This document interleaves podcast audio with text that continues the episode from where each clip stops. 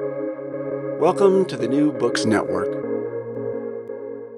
Hello, welcome to the New Books on Higher Education podcast channel on the New Books Network. I'm your host, Ariadna Obregon. Today, I am delighted to be talking to Nicholas Dirks. Nick is the current president and CEO of the renowned New York Academy of Sciences, one of the oldest scientific organizations in the United States. Notable past appointments include serving as the 10th Chancellor of the University of California, Berkeley from 2013 to 2017, and as the Executive Vice President and Dean of the Faculty for Arts and Sciences at Columbia University. In today's conversation, I will be interviewing Nick on his most recent book, City of Intellect The Uses and Abuses of the University, published by Cambridge University Press. Drawing from his experiences of having belonged to the faculty, administrative, and presidential circles of the university, in City of Intellect, Nick offers his nuanced and comprehensive reflections on the solutions for the most pressing issues facing universities today, ranging from issues with free speech, interdisciplinary work, budgeting costs, internal politics, and the devaluing of the liberal arts. In a time where universities face fierce attacks from the political right and left and a distrust from the general public, Nick defends the role in society as key institutions that guard and create knowledge to understand the world at large and drive meaningful change. Nick argues for a reimagination of the university to ensure its survival and relevance in the years to come, position, positioning him as a visionary leader in a time where higher education needs it the most. Welcome to the podcast, Nick. Delighted to have you on. I'm delighted to be here, Ariadna. Yeah. Um, so I just wanted to ask you, um, can you um, introduce yourself uh, and talk a little bit about your professional background and yeah, just introduce yourself to our listeners and how, you know, your experiences led to the writing of of this book. Well, first of all, thank you for that lovely introduction. And, uh, you know, I'm uh, uh, really pleased to be here in this conversation with you. Uh, my own background as an academic, I studied uh, the history and anthropology of India, of South Asia, uh, and became interested in India really because of an early experience I had living there for a year. and I just became fascinated with with so many different issues that allowed me both to spend uh, a lot of time there, particularly when I was doing my dissertation research and in uh, the early uh, academic years of, of my career, uh, but also to, to think more broadly about the kinds of social, political, uh, and cultural issues that were raised around uh, around area studies in in the U.S. context, which is to say, you know, thinking in in relationship to political events in the U.S about you know both the uh, the legacy of uh, British colonial rule in India, uh, uh but also about uh, the experience of uh, you know coming from a different place, studying a culture and a civilization, trying to engage with critical issues, but also trying to champion the importance of serious studies of Asia and other parts of the world in the U.S. Academy. So I, uh, I, I, got this kind of bidisciplinary training by virtue of the fact that I was in a history department studying primarily with an anthropologist. Uh, and I went on to have joint appointments. And in fact, when I had a, uh, a, a, a 10 year period, which was one of the most uh, happy and productive parts of my academic career at the University of Michigan, uh, I worked with colleagues to create a joint PhD program in anthropology and history, uh, in effect, to try to uh, make available for other students the the the, the multidisciplinary uh, kind of education I'd had myself. so, you know, uh, uh, uh, you know the the old expression. you know, no no good deed goes unpunished. I ended up because of that uh, because of the success of, uh, of that program in Michigan, being invited to be chair of the Department of Anthropology at Columbia, moved to New York. And then because of the success of uh, building or rebuilding that, uh, that, that department, uh, I was asked by the then president of Columbia to become the dean and vice president of arts and sciences there. Uh, and so I hadn't really intended to move from my life as an as a professor and uh, and and writer, researcher, teacher uh, into academic administration, but I did so really in the first instance because I was interested in creating interdisciplinary opportunities for for students. And then secondly, because uh, you know I was given the opportunity to to to do some of the things I was doing in my home departments uh, across a broader cross section of the uh, of the university, and I just found it incredibly interesting to learn more about other fields.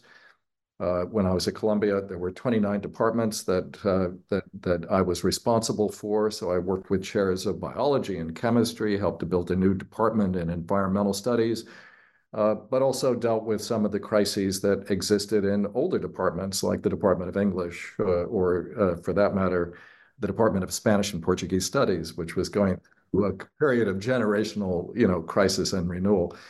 But the um, uh, the point is that I just found it uh, incredibly interesting intellectually to have these experiences. But I also learned more about the university as an institution, and I realized, of course, that uh, you know, like um, uh, like all universities, Columbia was uh, uh, uh, was you know this incredibly successful institution, been around for a very long time, not as long, of course, as uh, the great old universities in the UK that have been there since, you know, for a millennium, uh, virtually by now. But um, but still, that you know, that universities had been among the most perdurant of institutions in the United States, existing longer than corporations or other kinds of institutions.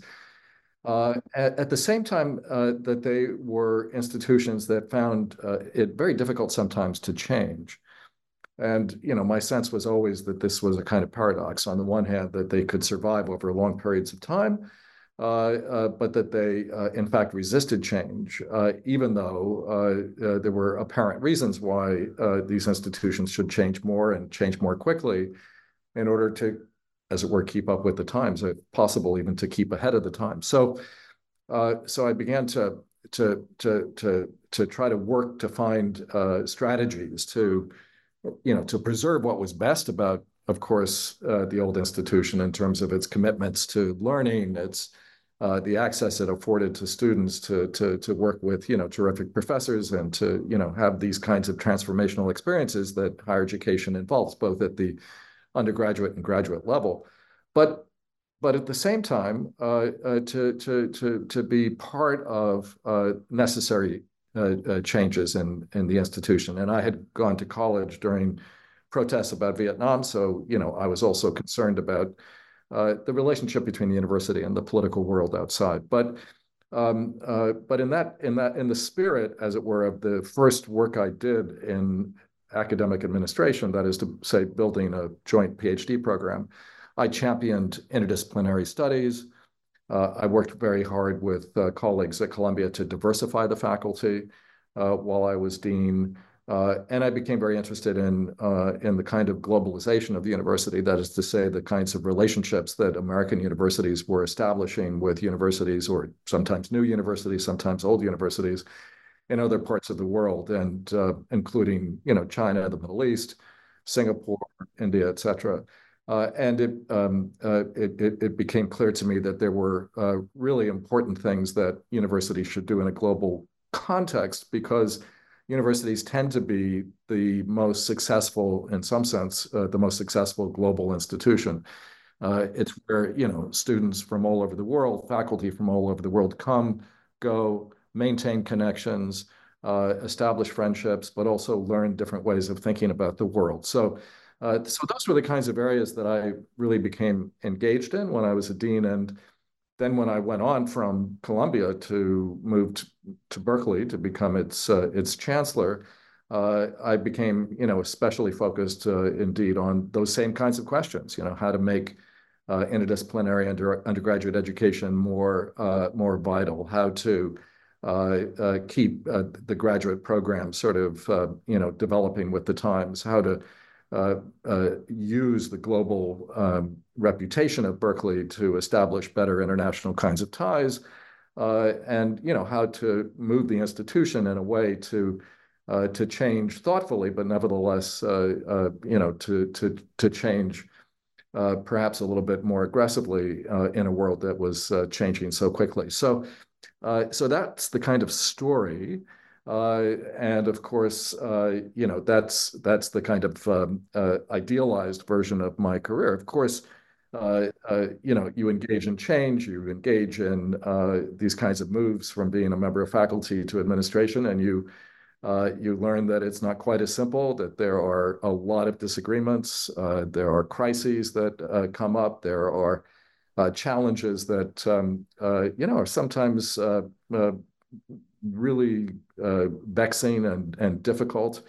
and so, you know, I, I, I also realized there's, there's, there's a kind of drama to this uh, to this life that uh, certainly uh, I had. And so when I stepped down and had some time, and then the pandemic came and gave me more time, I thought I really wanted to both write a kind of uh, a kind of memoir of my experiences, not memoir of my personal experiences, but of my professional experiences, uh, but also try to try to write about some of the uh, major challenges that exist at the level of uh, the university, uh, certainly both in the private university and the public university context in the U.S., because I've been both in academic administration at Columbia and Berkeley, but also uh, to think more broadly about some of the kinds of issues that are roiling on college campuses. And lo and behold, the book comes out, and those controversies have just gotten more intense uh, and and and and more difficult. I think. Yeah. Oh, thank you for that introduction. That was wonderful, very comprehensive. And I think, yeah, I think you're, uh, I think you mentioned in your book that you're oh, someone that does not you know you don't stay in in your lane.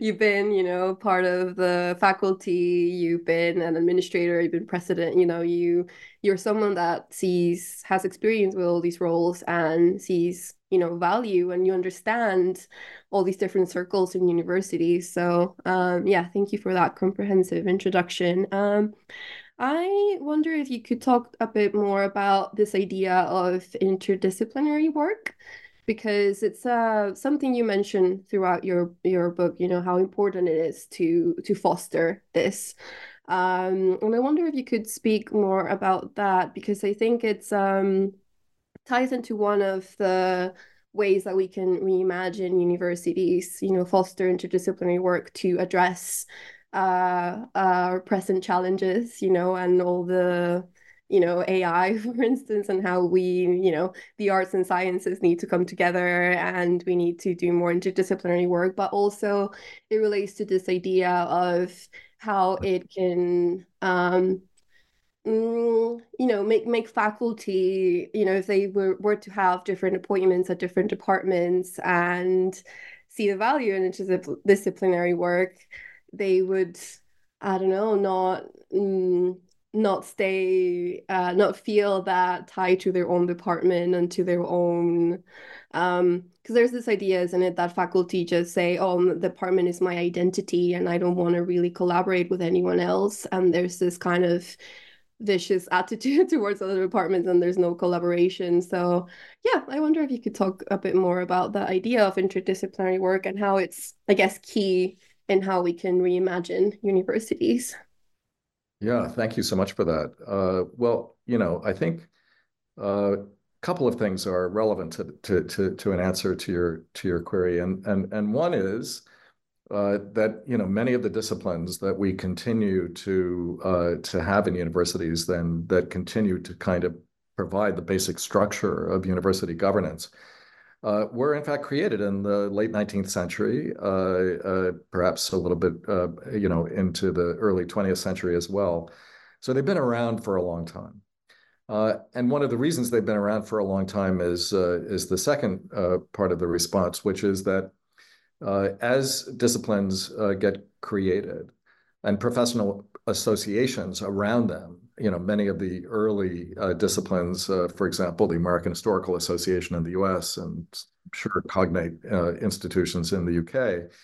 Uh, and other parts of the world. Uh, basically, they were created at the same time, and these associations, in the first instance, became uh, resources for for faculty who were uh, uh, uh, you know, being trained in, in, their graduate studies, moving to different universities, but then uh, through these associations would stay in touch with each other. But you know, as as as time goes on, uh, you know, the logic of professionalization uh, begins to take over, and increasingly, what what happens is that these associations become, in some sense, the the the silos that make up uh, uh, Uh, uh, the university world. And so you have faculty who are effectively uh, trained within a particular discipline, recommended for positions uh, in faculty roles on the basis of you know the reputation of that department where they train. they they get chosen by people in the same discipline. They often get evaluated then in terms of promotion on the basis of writing articles that are often in journals that are very specific to those disciplines. Uh, and then, you know, basically your entire professional life is dependent on working well within your own disciplinary lane. So all the incentives for faculty to uh, uh, to maintain a kind of professional, uh, uh, uh, well, to maintain a, a relationship with their professional identity and and network uh, you know, are very, very powerful. And um, and so uh, it is often the case that when you talk to faculty, and I think the same is true in the UK as it is in the US, and I've been in a number of universities, and it's true everywhere, that when faculty really begin to talk about um, where they are, they talk about their department. Uh, and you know, I became aware of that, of course, uh, when I was creating this joint PhD program. There was resistance uh, from uh, from some members of both departments that you know, we're basically, you know, we're going to lose control over this program because it's not going to be adjudicated entirely by and within the department. But these kinds of uh, identities and loyalties and um, predispositions become even more visible when you begin to look at uh, initiatives for change uh, in a broader context across uh, not just cognate departments and the humanities and social sciences, but as you were saying, uh, across the entire arts and sciences. C.P. Snow, of course, you know, wrote the famous book on out of the lectures that he gave on the two cultures. Uh, but they they really do uh, uh his his uh, that you know that that lecture and that um, that observation really does still characterize, I think, the fact that there are huge divides between the sciences and the arts. Uh, and that um, to a very large extent, uh, in fact, there are multiple cultures in the university, and many faculty live within those distinct subcultures, and they do often impede uh, uh, thinking more broadly about the university, thinking more broadly about curriculum, thinking more broadly about the kind of educational function of the university, uh, and ultimately thinking more broadly about uh, both how you teach, but also how you create new knowledge. And um, and and so uh, you know, I I I've been thinking uh, for some time that uh, you know we need to mix and match new kinds of structures in order to create different kinds of incentives uh, for uh, faculty in particular to uh, you know to change the way in which they you know they they they effectively adopt that kind of distinctive cultural association with with particular disciplines. But it's hard it's hard. And I in the book I talk about a few experiments that uh, happened in the U.S.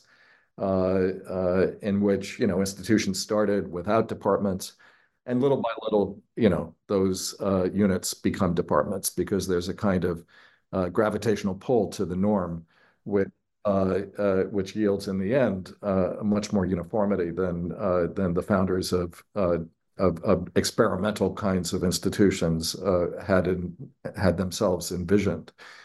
But I, I, I think in, a, in an odd way today, in, in the 21st century, we're, we're realizing uh, anew that we need to, you know, we need to try again. Uh, and we need to try again for a variety of reasons. We, we know, we were chatting before about the kind of uh, difficulties that many uh, humanities fields or humanistic social science fields have right now. Fewer and fewer jobs available, fewer and fewer majors or students reading in those subjects. And uh, and and and and of course, people think that it's only because you know students want to to go and study computer science so they can be assured of a job in a, in a technology company. But it's it's also because we haven't necessarily changed the way in which we think about some of those fields, especially at the level of undergraduate training. And to the extent that uh, uh, uh, we do that, we can do at least uh, two things. One, we can probably get more students interested because uh, it, it does reflect the world that students are not only living in, but are going to be graduating into. But, but secondly, uh, it, it will, I think, be really, really important for the fields themselves uh, and artificial intelligence is a great example of that because we now see how explosive the launching of GPT was just a little over a year ago, uh, even as it's led to uh, the development of all kinds of concerns about, you know, what and how will AI, you know, change uh, change the world we're living in? How will it change our notion of what it means to be human? How does it change the relationship between humans and machines? How does it change the na nature of work? How will it change the workplace? How will it potentially be used in even more drastic scenarios that might involve autonomous weapon systems or uh, other kinds of dangers associated with, or at least hypothesized for, uh, AGI, artificial general intelligence, or you know the kind of specter of HAL uh, you know Space Odyssey 2001, which is all to say that you know the uh, the the humanities uh, uh, kinds of uh, uh, issues around meaning of life, the nature of, uh, of of the human, the character of society, our goals for our collective goals for you know social, political, economic goods of different kinds uh, um, are, are critical to the kinds of developments that are taking place today in science and technology. And we could talk about this in structural biology. We could talk about it in relationship to climate change. But in all of these things, it seems to me that um, uh, there's a kind of overweening, overweening necessity for, uh, you know, for the philosophical, ethical, moral, social, et cetera, kinds of issues that uh, we associate with these fields in the humanities and the social sciences and universities in, in, in, in the debates that are taking place in science and technology. So, um, uh, so I think uh, what, uh, what is what would be good in some sense for uh, you know for for universities in terms of rebalancing or you know uh, certainly restoring some of the importance of some of these fields that have been taking such a hit uh, is also uh, uh, clearly important, you know, for the world that uh, uh, is is outside the doors of the university, where we really need to be sure that the the kind of intellectual mission of, of the university doesn't uh, become, you know, doesn't collapse in the face of these pressures to just train people for new technological kinds of jobs and careers. Yeah, I think um, we not only have the issue of, you know, uh, faculty uh, tying their whole identity to their department, you know, and that making interdisciplinary work difficult. But also, you mentioned, you know, students themselves. I think, um, you know, they they see the value in pursuing maybe degrees that will get them a job after university, and they don't see really the value in the humanities and anything like that. You know, they they i guess they want some investment. And you know they they spend all this money to go to university and they want something at the end that will guarantee them a job and guarantee them something. So from the perspective of students that's also a challenge i guess of how we rescue maybe the the humanities or well you, you mentioned the, the liberal arts you know, more broadly you know how that's uh not really valued anymore. But um yeah one challenge is also the students themselves you know what they want to pursue. And yeah, that that's also a challenge. Um, yeah, and I also want to ask you, you know, you titled your book "The City of Intellect," um, the use uses and abuses of the university, and I think you know that using that term is also quite central to your whole book, uh, "City of Intellect," and how when we think of structural changes and reimagining new universities, how we need to think of them as cities, cities of intellect. So I wonder if you could talk more about that idea or that term, because I think it's quite central to your vision of uh, how we can make better new universities that, you know, uh, do something different and deal with all the present challenges. Right. Well, thank you. You know, I take the term uh, from Clark Kerr, who was the first chancellor of UC Berkeley, and then he was president of the University of California system. Uh, he was also author of a book that came out of a set of lectures he gave while he was still president. Uh, and Uh, the book uh, is entitled "The Uses of the University." So, uh, you know, I kind of uh, basically took uh, a phrase that he used in that book and then the title of his book. Uh, but of course, I added "and abuses" along with the uses because you know I think things have changed. you know, and and I have to be you know attentive to the fact that there really have been you know real issues about both how universities have uh, continued to uphold the kind of uh, uh, missions that they were established with, but also the kinds of attacks that are taking place on the university from the outside. So uh, I try to capture that in the title. But you know, I also uh, want to be clear that I don't want to be entirely just sort of nostalgic and say, you know, everything was fine uh, back in the day, and you know now universities have lost their way and they just have to return because I actually don't believe that at all. I think universities, in some ways, have gotten better and better and more and more uh, uh, connected to some uh, uh aspects of social change that have been really critical for uh, uh, for all of us. And to be clear, I mean, universities are much more diverse than they were 50 years ago when Kerr was in his roles. universities have taken on in their in their curriculum curricula, but also in their mission uh, you know, all kinds of social uh, and, uh, and and and cultural projects that that reflect a, a, new kind of commitment, not just to diversity, but to to the social good in some sense.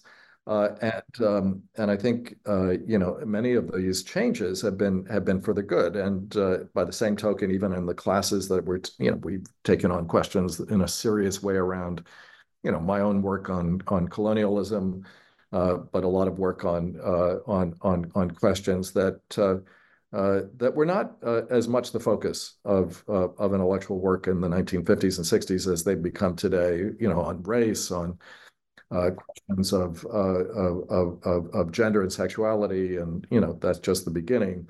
Uh, and I, you know, and I have not only been part of these uh, these new movements uh, within the university. I've, I've I've I've supported and often championed them from the point of view of an of an administrator. But um, uh, but by the same token, I've I've seen universities take on more and more and more kinds of undertakings, and um, as they've done so, of course, the cost of higher education has grown enormously. And as the cost of higher education grows, uh, and tuition fees, costs of attendance become greater and greater, uh, even at the same time as uh, students are, and you were just talking about this, increasingly worried about what kinds of, you know, what kinds of jobs they're really going to be able to get at the end of this. Will they ever be able to pay back the debt that they incur as a result, and so on? There's there's been a, I think, a a growing contradiction so that you know universities want to be more and more things to more people but in, and and and they have been actively recruiting more diverse students uh, and students from more diverse backgrounds. But the uh, uh, but at the same time it's become more and more selective. Certainly the top universities it's become more and more expensive. Uh, uh, uh, that's true both in top universities and other universities since the costs seem to be you know um, incurred at every level. Uh, and of course, that then lowers access and it uh, reduces uh, the kind of power that education can have to transform a life. If everybody has to just pay off their, you know, their their student loans for, you know, their their the next decades of their life, they're not going to be be able to get on and do do the things that they were thinking about doing. So of course, that then further uh, direct student attention toward uh, towards uh, towards doing something where they're going to get a job with an income where they can you know pay off their loans as fast as possible. So it becomes a kind of vicious cycle. And uh, and so in that context, I, I've come to believe that we really do need to find different ways uh, to cut the costs, uh, to share, of course, the burden to the extent possible. I, you know, spent a lot of my time at Berkeley trying to encourage the state to provide more funding for the university.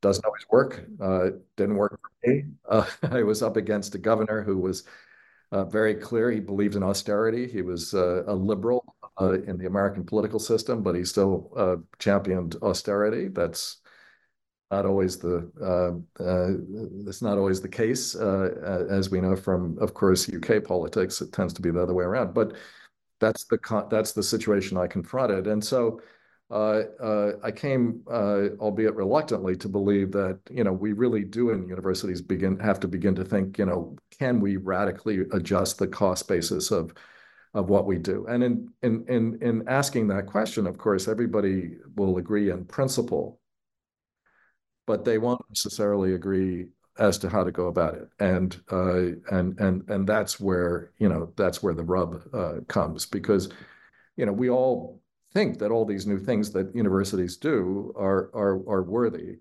Uh, but you know, um, uh, uh, this is where I think you know the the the kind of the need for faculty and administrative uh, uh, leaders to work together is more, uh, more important than ever because I, I think there there are ways in which we can reconceive of what the function of the university is, and by once we do that, we can begin to find ways to actually cut some of the costs.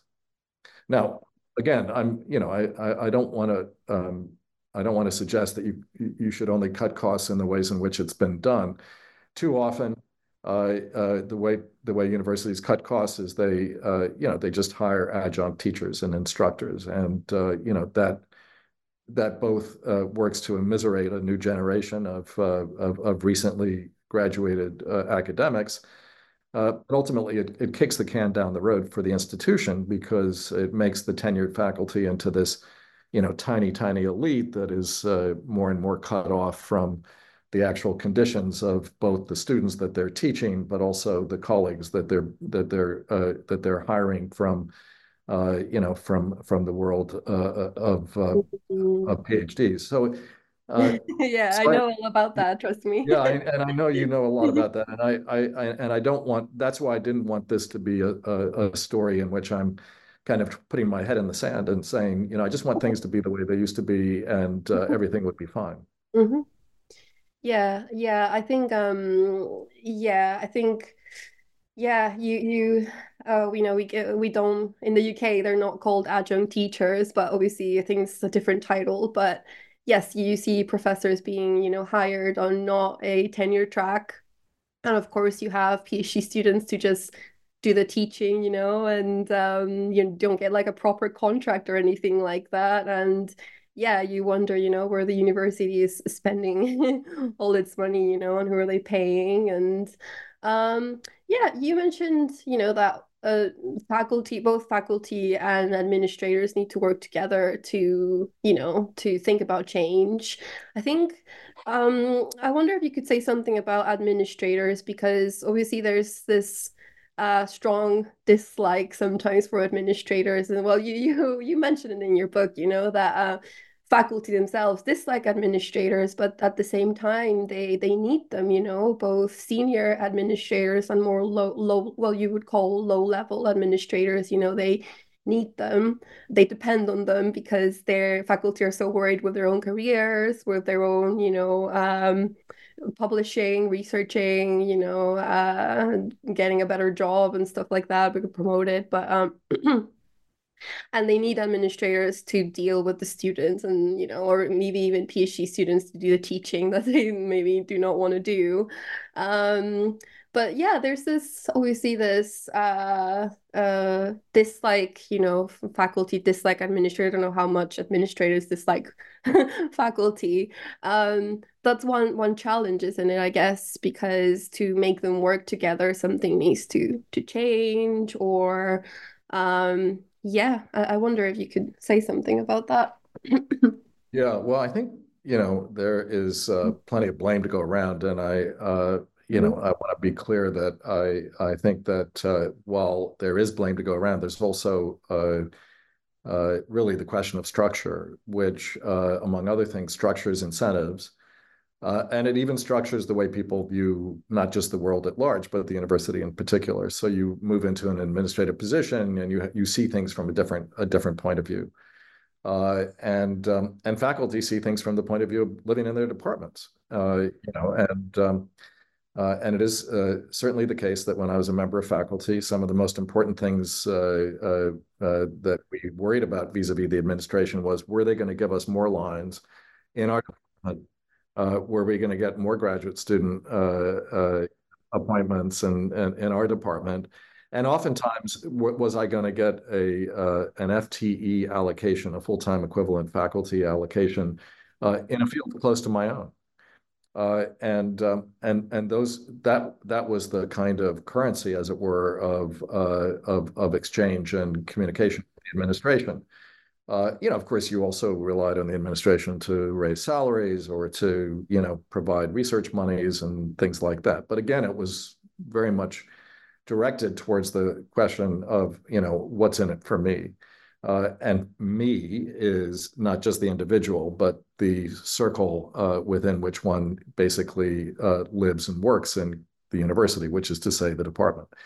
So, you know, my my thoughts about interdisciplinarity actually come back here because I think that if you change structures, you not only change the the outcomes in terms of, say, uh, curricular development or uh, or the nature of program building, but you also change, uh, you know, the kind of uh, dare I say the kind of phenomenology of uh, of of of uh, perspective on the university at large, and potentially begin to open up uh, the vista a little bit.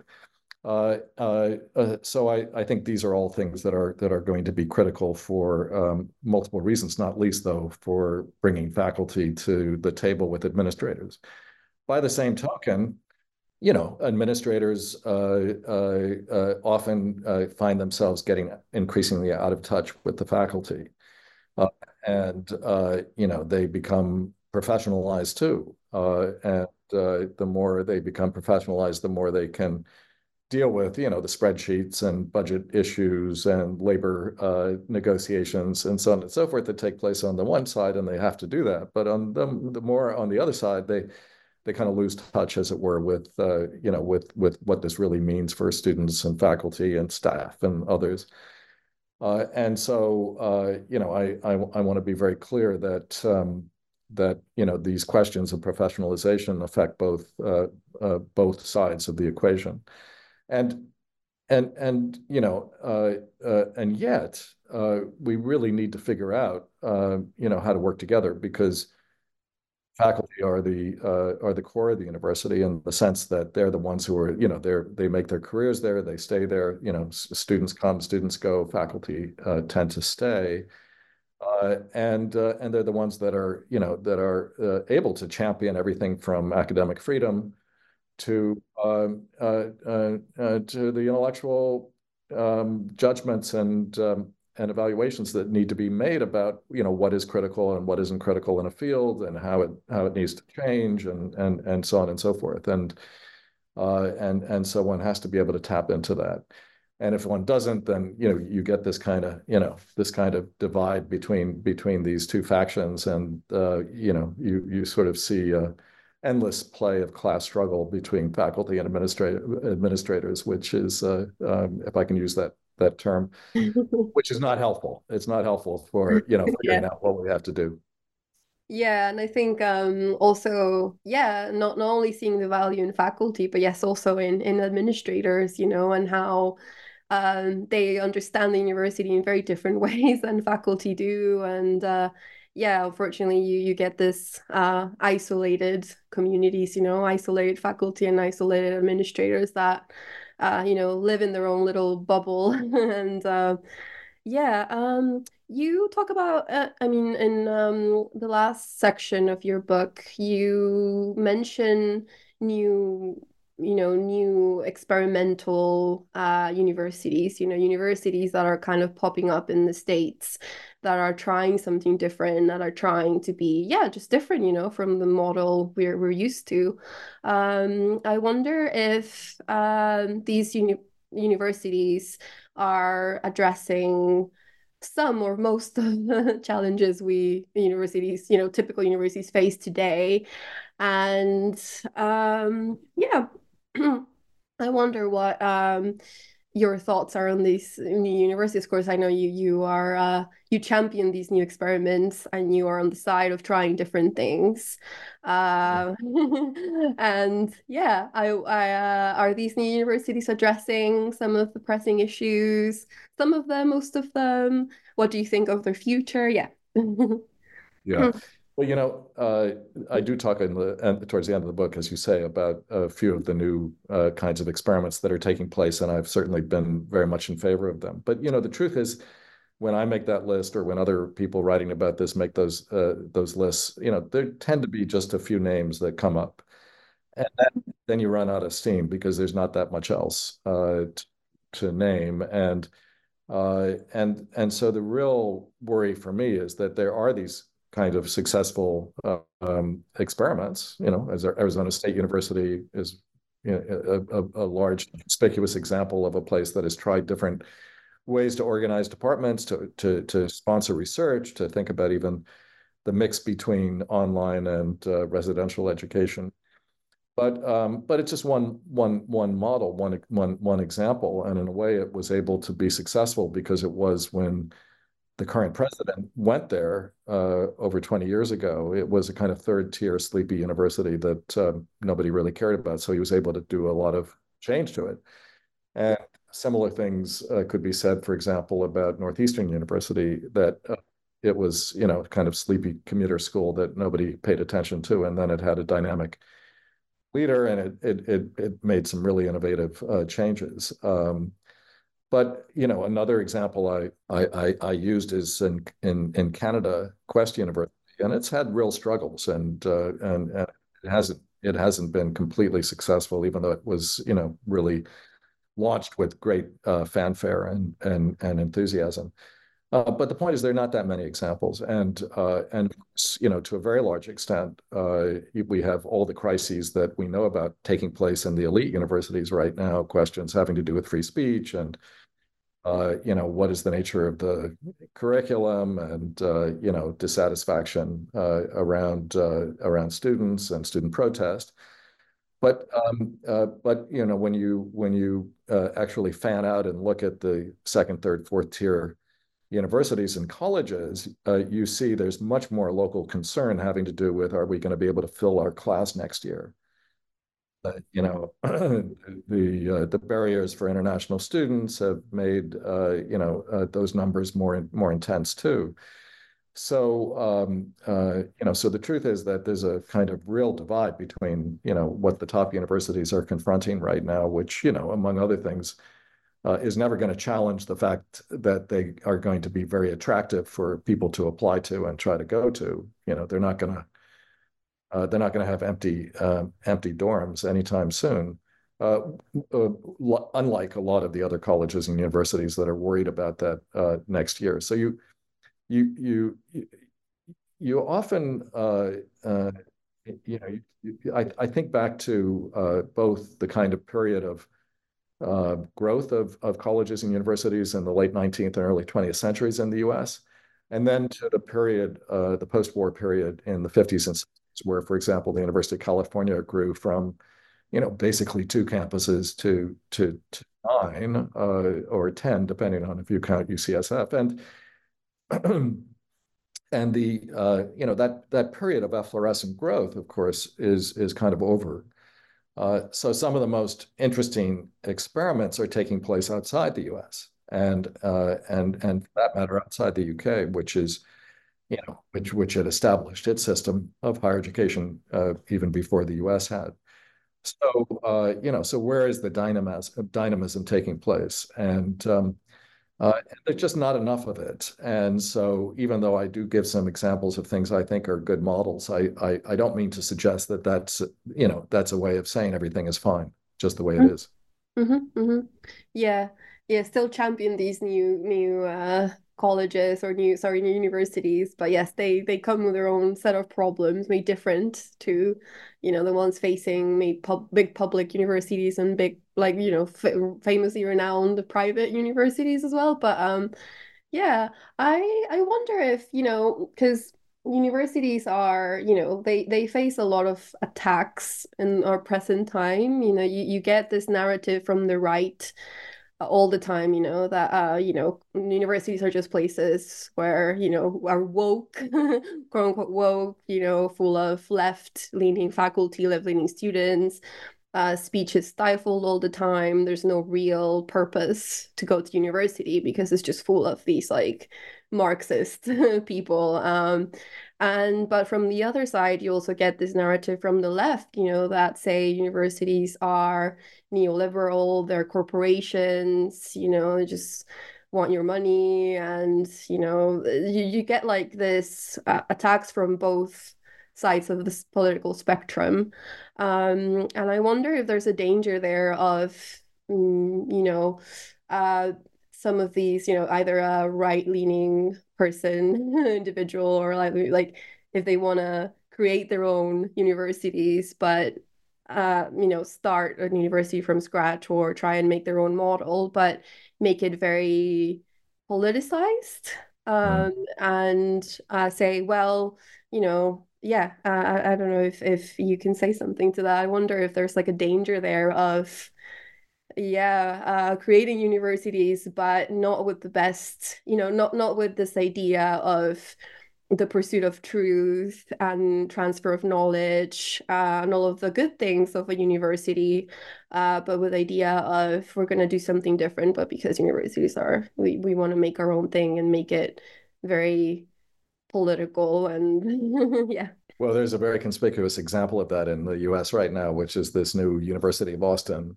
Oh, and, oh yeah, uh, I heard uh, about uh, it actually. Yeah. Mm-hmm. And you know, it, it's proclaimed that it's going to be a free uh, speech or yeah, free speech university, uh, you know, open to all intellectual viewpoints and uh, and a model of of academic freedom. But then when you look at the people who are actually going there or being recruited there or, uh, you know, part of the initial committees that are establishing it, you realize it's a very specific group that feels disfranchised in relationship to, say, you know, some of the elite universities. Um, uh, some of whom, you know, were uh, uh, have their stories of having been, you know, drummed out of the university for the unpopularity of the views that they hold, and I'm sure that there are stories that they have that are um, that are that are compelling. But then what they are tending to do is uh, is create a very different kind of uh, um, ideological litmus test uh, to be part of this. So everybody basically has to have you know the notion that you know woke is is bad in every possible way.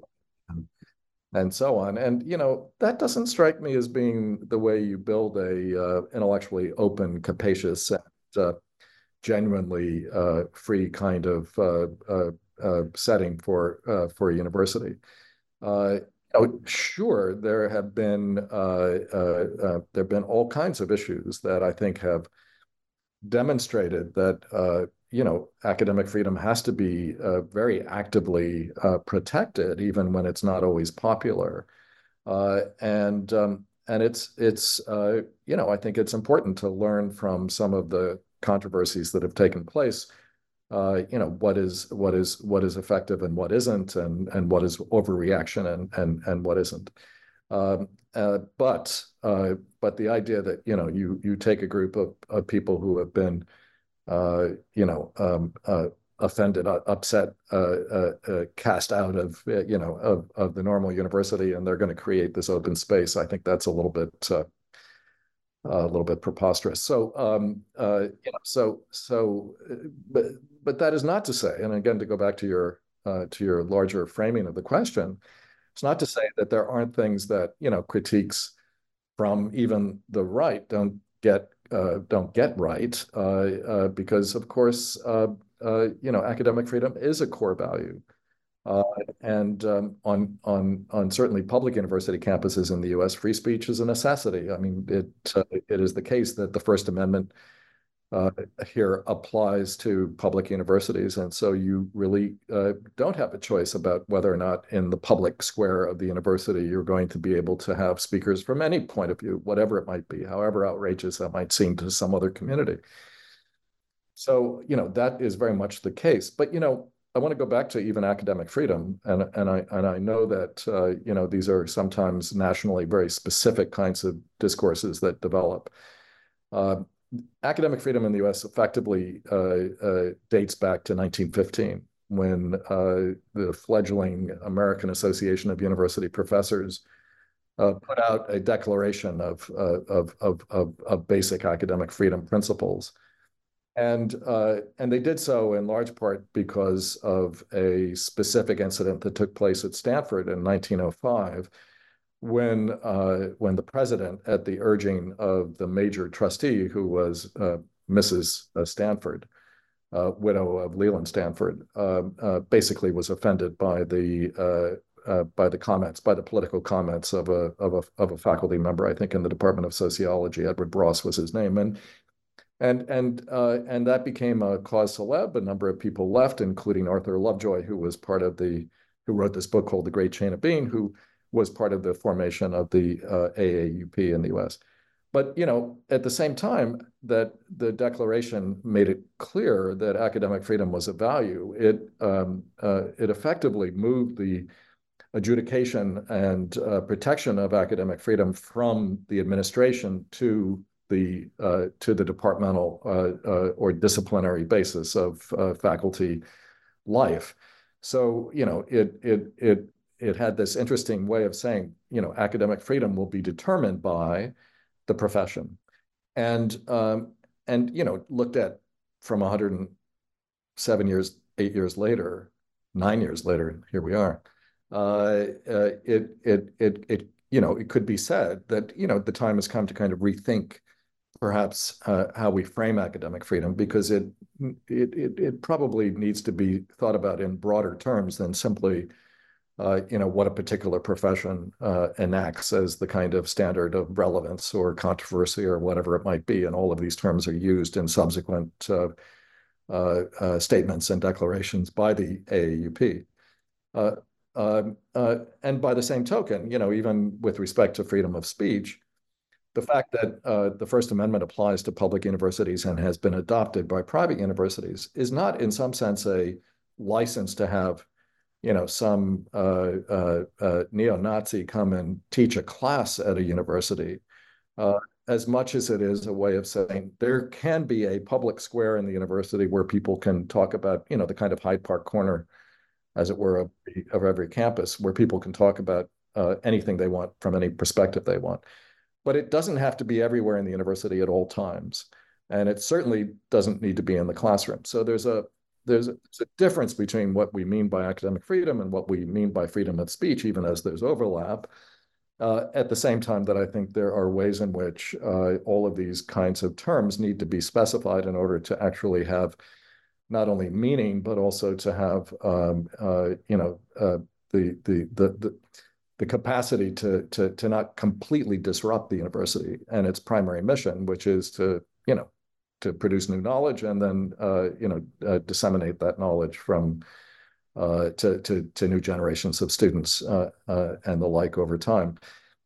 so I think you know these are uh, these are all complex uh, uh, issues, but right now the political debate has really drowned out, you know, a lot of the sensible things that need to be done uh, in order to restore the importance of these concepts. Yeah, yeah, and I think um, you know, on the on that uh, topic of free speech, it's it's a it's a difficult it's a difficult thing at the at the you know um, because you uh, universities are well you kind of kind of mentioned it um, previously um, universities right at the you know the present time are very diverse um, you know you get a lot of international students you get these different cultures different religions and it's it becomes difficult you know to to hear certain types of speech and certain types of narratives you know they think the maybe the potential offense is going to be more complicated and you have to deal with a lot of sensitivities you know from people with some with very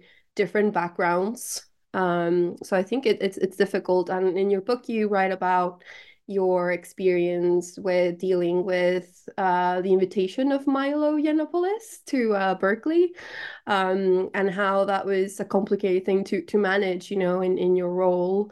Um, you know, you, I think, well, my impression, Milo is quite controversial and he says some things that can be a bit, uh, you know, uh, a bit out there. Um, so yeah, I wonder, you know, when faced with inviting ca characters like that, you think about the safety of students, but also you need to make the compromise with, you know, you need to balance things out. Um, and that happens, you know, um, all the time now. You know, you, you get people like Milo being invited to campuses and students protest, they feel unsafe, they feel it's offensive, but then people, you know, uh, people in in your the role you had wonder, well, we need to protect uh, free speech as well. Uh, but yeah, it's like you were saying as well. It's not like universities have this um, make the decision of who to invite to campuses. It's not like you're gonna invite a neo-Nazi. You you look at the person, you look who they are, uh, why are we inviting them, right? What are we going to say? Um, so yeah, um, I wonder if you could talk a bit more about what happened with your the invitation of Milo and how you handled the whole thing and how you would you connect how you would connect that to similar things that happen uh, have happened since. yeah, uh, thank you.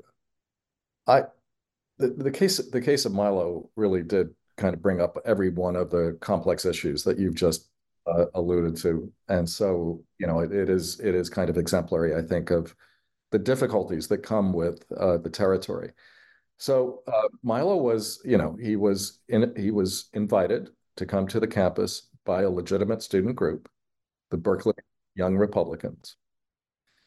And uh, and quite honestly, they invited him uh, for a very specific reason because they knew he'd get it, they'd get a reaction, and they almost wanted there to be that kind of reaction that would allow them to say, yeah, yeah, yeah, this is Berkeley. It you know, it's iconic for free speech, but actually it's not because it's only you know uh, speech on the far left that is protected. Uh, speech on on the far right is not protected, and so it really doesn't believe in free speech. So this was kind of a setup, right? And then it became a national uh, test, as it were, of Berkeley's capacity to actually show the world that it was as committed to free speech as it seemed to suggest on its website and in all of our rhetorical proclamations, including when in 2014 we celebrated the 50th anniversary of the free speech movement as if uh, it was something that was actually prosecuted by the administration. In fact, of course, the movement itself was against the administration, and um, uh, and and uh, ultimately, uh, the chancellor who was involved uh, in trying to you know tamp down the protest lost his job right away, and the president, who was Clark, Clark Kerr, who ultimately accepted uh, the recommendations of the free speech movement, uh, lost his job a few years later because he was fired by Ronald Reagan, who was a new governor of the state of California, and basically wanted to hold Kerr accountable for allowing all these protests uh, not only to happen, but to, in some cases, succeed on campus. So, uh, you know, we celebrated free speech and so on and so forth. And, you know, here comes Milo Yiannopoulos. Uh, now, uh, unfortunately, you know, first of all, Milo is deeply offensive. I mean, you know, he he he uh, I, I, think he was a deliberate provocateur, and uh, he was that way online. You know, he was kind of a troll, uh, uh, both online as well as in person. Uh, but unfortunately, of course, uh, you know, the fact that he had been on this campus tour led to a number of other incidents. And there had been a case at the University of Wisconsin Milwaukee where a student had been outed. There was a case at Davis where there was a kind of riot around the protests on campus, and then there was a case where there was an actual shooting and injury on the campus of the University of Washington, all in the weeks ahead of his visit to Berkeley. Uh, that you know, faculty and students alike would come to us and say, "You really have to call this off. This is uh, this is going to be horrible." But they would say, "You know, it's going to cause me harm just by virtue of having him say these things on campus." And you know, we would say, "Well, you don't have to go." Uh, in fact, you can not only not go, you could hold an alternate uh, event, and you know you you you're not going to listen to these words. So they you know are they really going to be injurious, just by virtue of the fact they're being said on campus because they're being said off campus all the time. You know that. But then, you know, the same students and faculty would also say, and and not incorrectly, that um, you know there would be the potential of actual physical harm taking place, and indeed there was a riot. Uh, thankfully, uh, nobody was hurt, but there was extensive damage done to the uh, to the student union, and even more damage done to the neighboring town of Berkeley, where you know um, uh, banks, ATMs, and so on and so forth were smashed. The Starbucks was was broken down, uh, and in that instance, it was done so by a group that would have been seen roughly uh, as being on the far left, a kind of group of Antifa and uh, and so you know the whole the whole event uh, became this kind of exercise in both uh, worrying about uh, harm from speech, uh, but also worrying about harm from uh, from actual you know physical actions that um, that kind of blended together and made it very difficult to disaggregate. and in the case of that particular visit led to uh, you know a, a, kind of terrible result because on the one hand, uh, you know the uh, the event didn't take place even though we tried to have it take place, so we couldn't say we pulled it off. Uh, uh, Milo claimed he was going to come back, and on the uh, basis of of, of that event, Ann Coulter said she was going to come to campus, and and we had to begin to you know draw plans to spend in the end millions of dollars to keep the campus physically safe, even as we uh, wanted to have one of these events take place just to show that we could do it.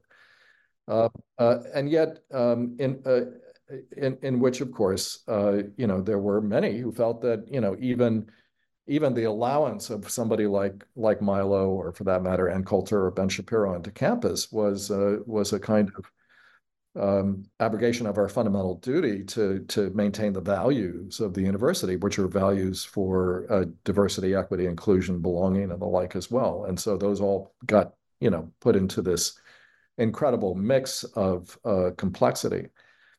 I think I think in the end, uh, you know, what we learned from this experience was that uh, you're never going to satisfy.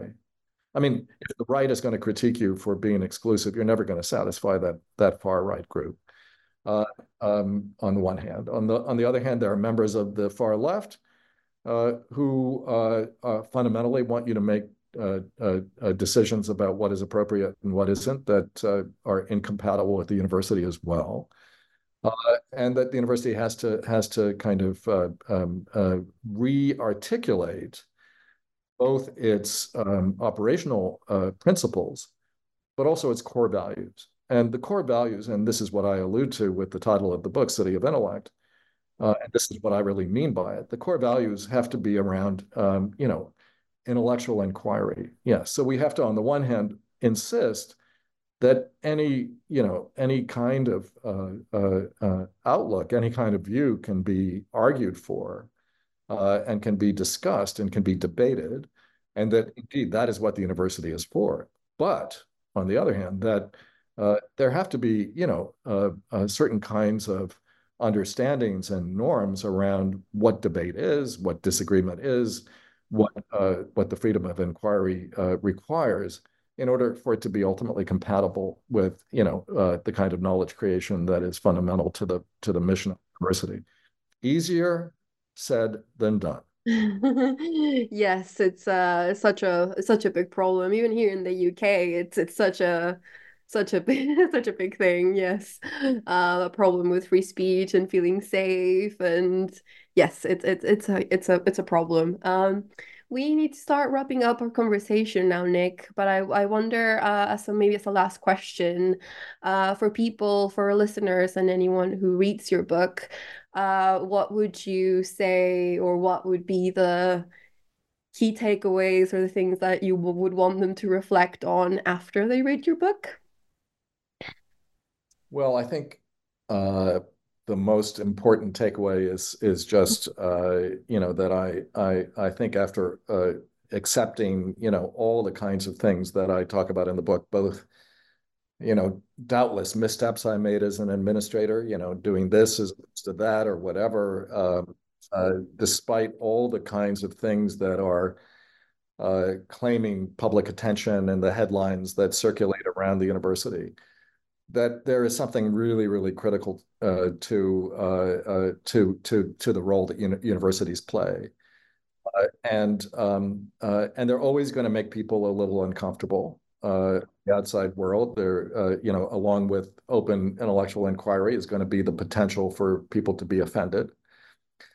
But um, but that the greater good is uh, is is is is in fact uh, um, you know really predicated on both opportunities for for young people to take full advantage of the education available at the best universities in the world, and that uh, and that that knowledge is going to serve us uh, uh, well, and that you might be offended today, but in the long term, you know, uh, new knowledge, new ways of thinking about the world, new ways to, uh, you know, both do things in the sciences and in technology, but new ways to even think about the, you know, the meaning of what it is to be human in an age of machine intelligence. And these are these are really really critical, and no other institution is going to replace the university.